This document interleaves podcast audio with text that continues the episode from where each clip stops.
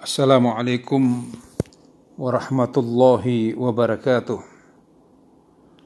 الحمد لله الحمد لله على كل حال واشكر الله على كل نعمه ونستغفر الله على كل ذنبه. اللهم صل وسلم وبارك على سيدنا محمد طب القلوب ودوائها. وعافية الأبدان وشفائها ونور الأبصار وضياعها وعلى آله وصحبه وبارك وسلم Dalam sebuah hadis qudsi Allah Subhanahu wa taala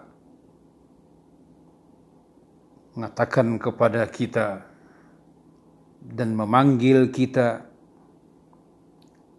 Ya bena Adam Wahai anak Adam. Wahai anak manusia. Panggilan Allah ini ditujukan kepada laki-laki perempuan tua ataupun muda. Kulit hitam ataupun kulit putih. Yang berbahasa Arab atau berbahasa Inggris. Orang Jawa atau orang Madura orang Sunda atau orang Sulawesi, orang Afrika ataukah orang Australia. Allah memanggil, Yabna Adam, wahai anak Adam, wahai anak manusia, La tal'anul mahluqina faturaddal la'natu alaikum. Janganlah kalian melaknat atau mengutuk makhluk-makhlukku makhluk-makhluk Allah, ciptaan-ciptaan Allah, maka laknatnya kalian, kutukan kalian itu akan kembali kepada dirimu sendiri. Ya bena Adam, wahai anak manusia, kata Allah. Istaqamati samawatu fil hawa bila amadin bi ismi wahidin min asma'i berdiri lurus, berdiri dengan tegapnya langit yang ada di atas sana. Langit bisa berdiri dengan lurusnya tanpa ada tiang karena hanya cukup satu daripada nama Allah Subhanahu wa taala wahid min asma'i satu dari nama-namaku kata Allah walam tastaqim qulubukum bi alfi mau'idatin min kitabi. Tadi dikatakan berdirinya langit hanya membutuhkan satu nama Allah. Akan tetapi kata Allah, hati-hati kalian itu tidak bisa menjadi lurus walaupun seribu mau'idah, seribu peringatan seribu pelajaran, seribu ibrah yang diberikan oleh Allah Subhanahu wa taala. Mau'idatan min kitabi, seribu peringatan, seribu mau'idah dari kitabku kata Allah Subhanahu wa taala. Allah menurunkan kitab Al-Qur'an dan Allah pun menurunkan kitab-kitab yang kaunia. Al-Quran adalah kitab yang kita diperintahkan untuk membacanya. Kita dibacakan, kita diperintahkan untuk kiraah. Kita diperintahkan untuk membacanya. Diperintahkan untuk mentadaburnya, mempelajarinya. Dan di sana pun ada ayat-ayat kaunia. Ayat-ayat alam yang Allah perintahkan kita agar kita pun baca. Bacalah angin yang Allah ciptakan. Bacalah hujan yang Allah ciptakan. Bacalah gempa yang terjadi. Bacalah tsunami yang terjadi. Dan yang terakhir bacalah virus-virus yang Allah ciptakan agar manusia itu pun bisa menjadikan virus yang terjadi adalah sebagai pelajaran dalam mengarungi kehidupan kita ini. Virus adalah makhluk daripada Allah Subhanahu wa taala yang akan memberikan pelajaran yang sangat luar biasa. Pelajaran utama makhluk Allah yang kecil sekali. Makhluk Allah yang bernama virus itu yang tidak bisa dilihat dengan mata telanjang itu pun salah satu jundum min junudillah. Salah satu tentara dari tentara Allah Subhanahu wa taala.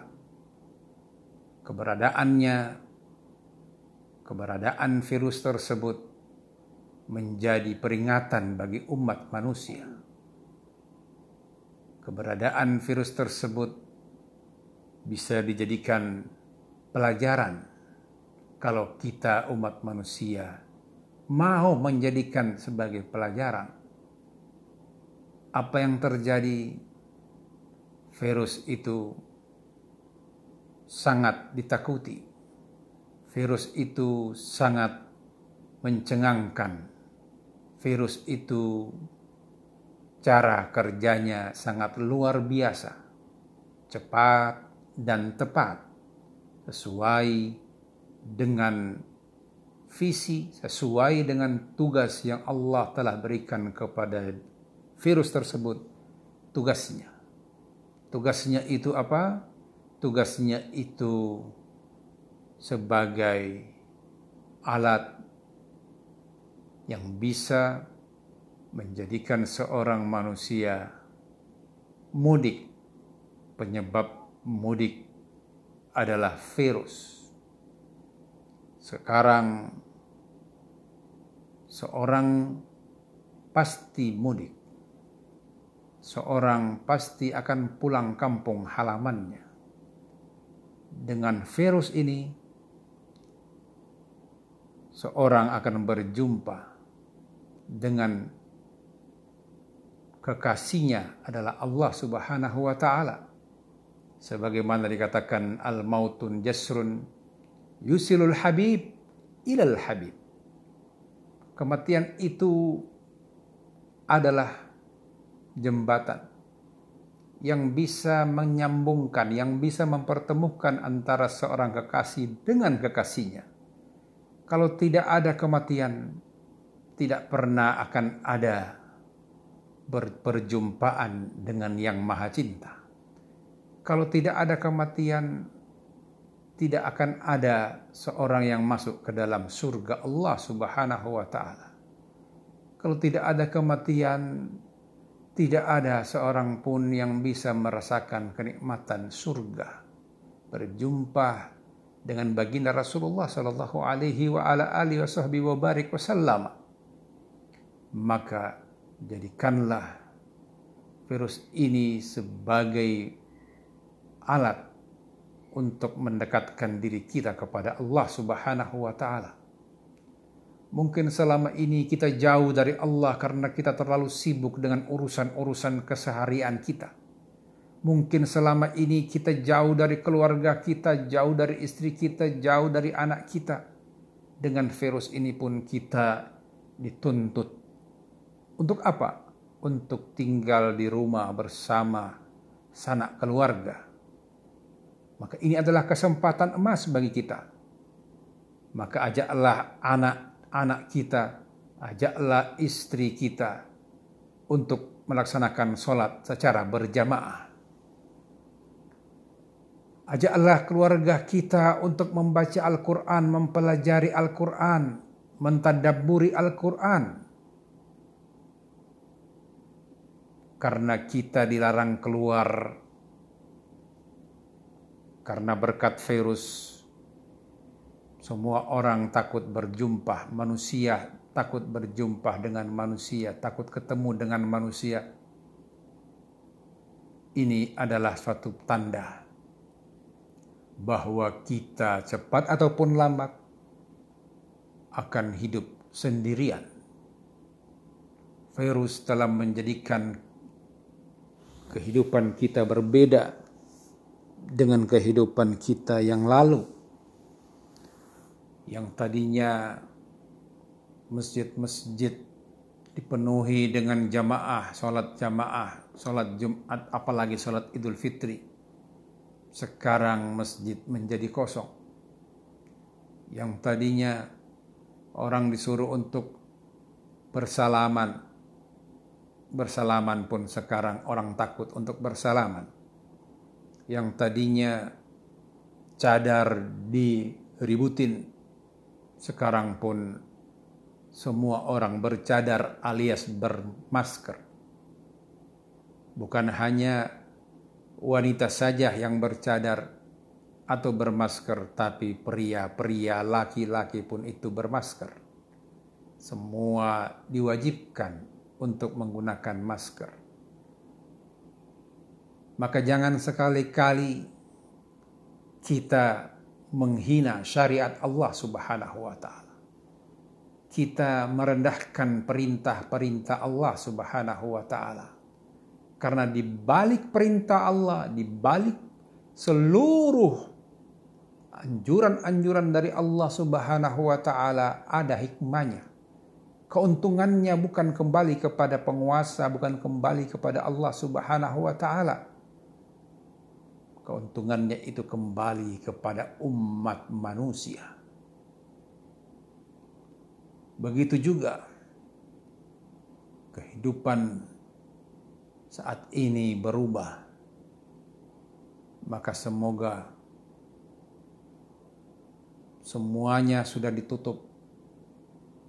Sekolah-sekolah, tokoh-tokoh, warung-warung ditutup karena virus. Masjid-masjid ditutup karena COVID, corona agar kita lebih hidup dalam keadaan penuh mencari ridho Allah Subhanahu wa taala. Demikian halnya jangan sekali-kali kita mengecilkan perintah Allah. Perintah baginda Rasulullah sallallahu alaihi wasallam. Jangan jangan kita merubah apa yang telah diperintahkan oleh Allah Subhanahu wa taala. Jangan kita menggantikan salam yang diajarkan diperintahkan oleh Allah diajarkan oleh baginda Rasulullah assalamualaikum warahmatullah dengan salam-salam yang lain. Salam adalah kedamaian. Salam adalah perdamaian. Assalamualaikum adalah doa. Assalamualaikum itu adalah obat. Kalau kita sebarkan Assalamualaikum ini pasti di mana-mana akan terjadi kedamaian. Bukan kekacauan, bukan kebinasaan, bukan peperangan. Maka kata Rasulullah, afsus salam bainakum. Sebarkanlah salam Salam perdamaian kepada semua umat manusia. Salam jangan kita ganti.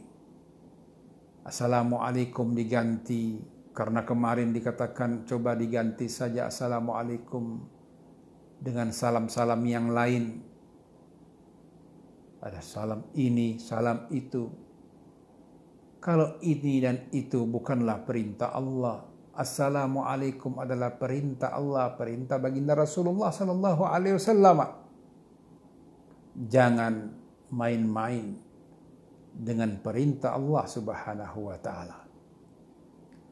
Selanjutnya Allah melanjutkan kadzalika la tu'athirul mau'idatun fil qulubil qasiyah.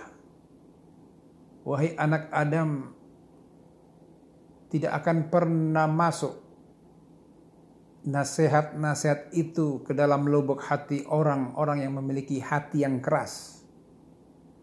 Ya Adam, kaifa tashhaduna annakum ibadullahi thumma ta'sunahu? Wa kaifa taz'amuna annal mauta haqqan wa antum lahu karihun? Wa taquluna bi alsinatikum ma laysa lakum bihi ilmun wa tahsabuhu wa tahsabunahu hayyinan wa huwa 'indallahi 'azim Wahai anak Adam kalian bersyahadat. Sungguhnya kalian itu adalah hamba-hamba Allah. Akan tetapi kalian berbuat masih berbuat maksiat kepada Allah. Kalian mengaku kalian berkeyakinan sungguhnya kematian itu adalah suatu kepastian pasti akan terjadi. Tetapi kalian membenci akan suatu kematian itu. Datangnya virus corona sebagai penyebab kematian kepada seseorang akan tetapi kita belum begitu siap dengan kedatangan itu. Padahal dikatakan al-mautu babun wa kullu nasi dahiluhu wa ta'adadatul asbab wal maut wahidu. Kematian itu adalah pintu dan semua manusia pasti akan masuk ke dalam pintu itu. Banyak sebab. Sebabnya bermacam-macam untuk masuk ke dalam pintu kematian. Dan kematian itu hanyalah satu. Wa taquluna bi alsinatikum ma laysa lakum bihi ilmun wa tahsabunahu hayyinan wa huwa indallahi azim. Engkau hanya bisa berkata-kata dengan lisan kalian padahal kalian tidak mengetahui akan hal-hal yang itu. Engkau mengira ringan padahal di sisi Allah Subhanahu wa taala sangatlah berat. Maka wahai anak manusia, sadarilah, resapilah, renungkanlah, bacalah semua ayat-ayat yang Allah kirimkan buat kita. Pada tahun-tahun yang lalu, Allah telah mengirimkan kepada kita surat tsunami pada tahun-tahun yang lalu Allah telah mengirimkan kepada kita surat tentang gempa bumi, surat tentang tanah longsor, surat tentang meletusnya gunung Merapi, surat tentang bencana yang berada di Lombok, surat tentang bencana alam yang berada di Palu, dari tsunami, gempa bumi, sampai ratusan ribuan rumah yang pada saat itu berada di atas tanah tiba-tiba ditelan masuk ke dalam bumi. Ini bukan sekedar kejadian biasa, tapi ini diharapkan agar kita mengambil pelajaran dan kita bisa membaca kejadian-kejadian yang Allah Subhanahu wa taala telah berikan kepada kita berupa surat. Surat ini adalah surat cinta Allah kepada hamba-hambanya yang beriman dan yang takwa kepadanya. Tapi surat ini adalah ancaman berita kepada mereka-mereka yang ahli maksiat agar kembali kepada zat yang maha cinta. Allah subhanahu wa ta'ala. Zat yang maha berkuasa, yang maha kuat, yang maha mengatur segala-galanya. Karena kita semua akan kembali kepadanya. Maka kita mohon agar kita diberikan husnul khotimah. Diberikan hati yang ikhlas, hati yang penuh dengan iman, penuh dengan cahaya Allah sampai kita berjumpa dengan Allah dalam keadaan radiyatan mardiyah. Ya Allah biha ya Allah biha ya Allah bi husnil khatimah. Assalamualaikum warahmatullahi wabarakatuh